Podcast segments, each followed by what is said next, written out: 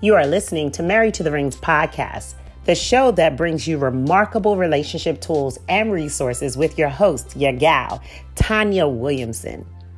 I want to say thank you for joining me on day eight of the eight week challenge, evaluating the state of your relationship amid COVID 19.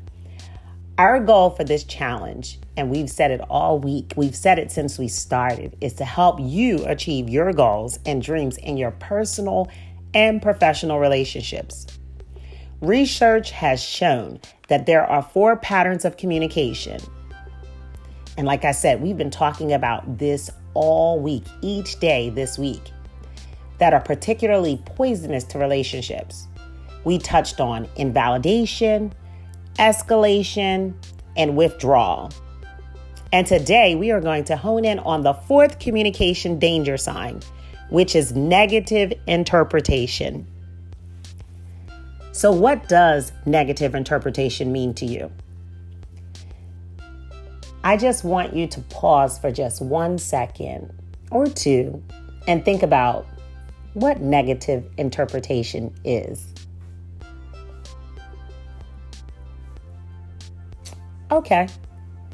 Negative interpretation is a bit different than invalidation, escalation, and withdrawal because negative interpretation is not so much about what or how we say things, but it is about how we interpret things. Let us look at the definition of negative interpretation. Negative interpretation is making a negative and unfair assumption about what someone is thinking, saying, or doing.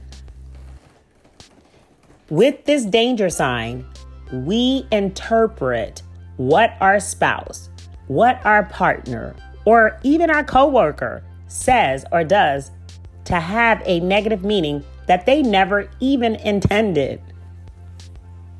And oftentimes, negative interpretations are more difficult to see because this danger sign starts with the way we think or interpret something that our spouse, our partner, or coworker says or does. So I'm going to ask you a question. Do you think negative interpretation crosses over or ties in with assumption? I want you to think about that for a second. Well, I asked Dr. Williamson, I asked my husband, I wanted to know if the two crossed over. He said yes, it goes hand in hand because of your misinterpretation or assumption that was untrue, it leads to confusion. So then I went over and I asked my mom, I said, Hey, mom, do you think negative interpretation crosses over or ties in with assumption? She said yes, because that person's thought process, when negative, could hinder the positivity that is trying to occur around or for them. Mm.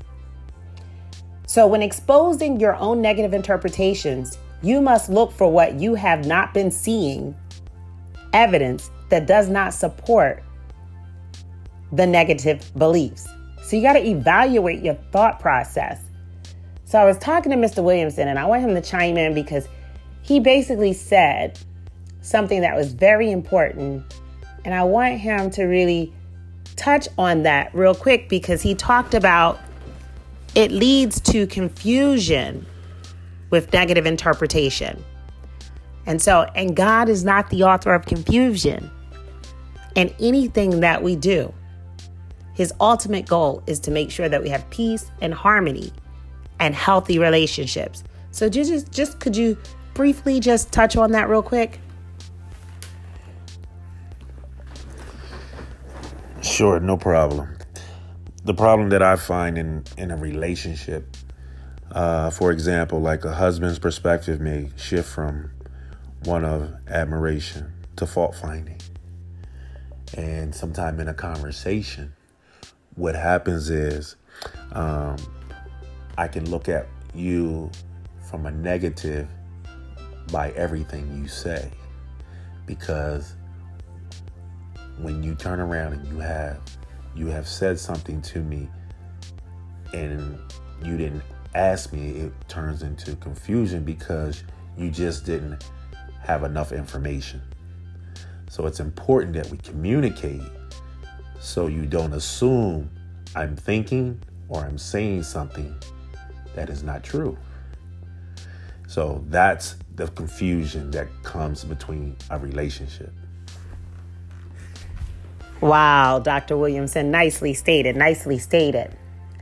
So, in closing, we just want to let you guys know listen, remember this in a relationship, when the communication is healthy, each person is communicating well. Conflicts can be handled together in a way that does not damage your sense of closeness. Everything does not deserve a response. And listen to understand and study the person you are communicating so you can be mindful of your tone, the timing, the method, and now your thought process. Sometimes you must remove yourself from the situation and return when the time permits itself, but not with assumption and not with negative interpretation. It is exceedingly difficult and we're going to continue to repeat this to grow or mature properly in any relationship if you have not dealt with the infectious parts of your of you or your thought process or your mouth. So I'm going to tell you like I've been telling you and this is day 8. I'm going to say to my fellas, I'm going to talk to my gals, my sisters, you need to pull out your journal. Jot down scenarios of where you've interpreted things incorrectly. And then jot down a list of how you could have potentially handled it differently. I want you to register today for the eight week challenge because we still got a lot more days to go so that we will share with you or we can share with you a tool we use to help individuals learn the keys to effective communication. I want to thank you again for joining us today on Married to the Rings podcast.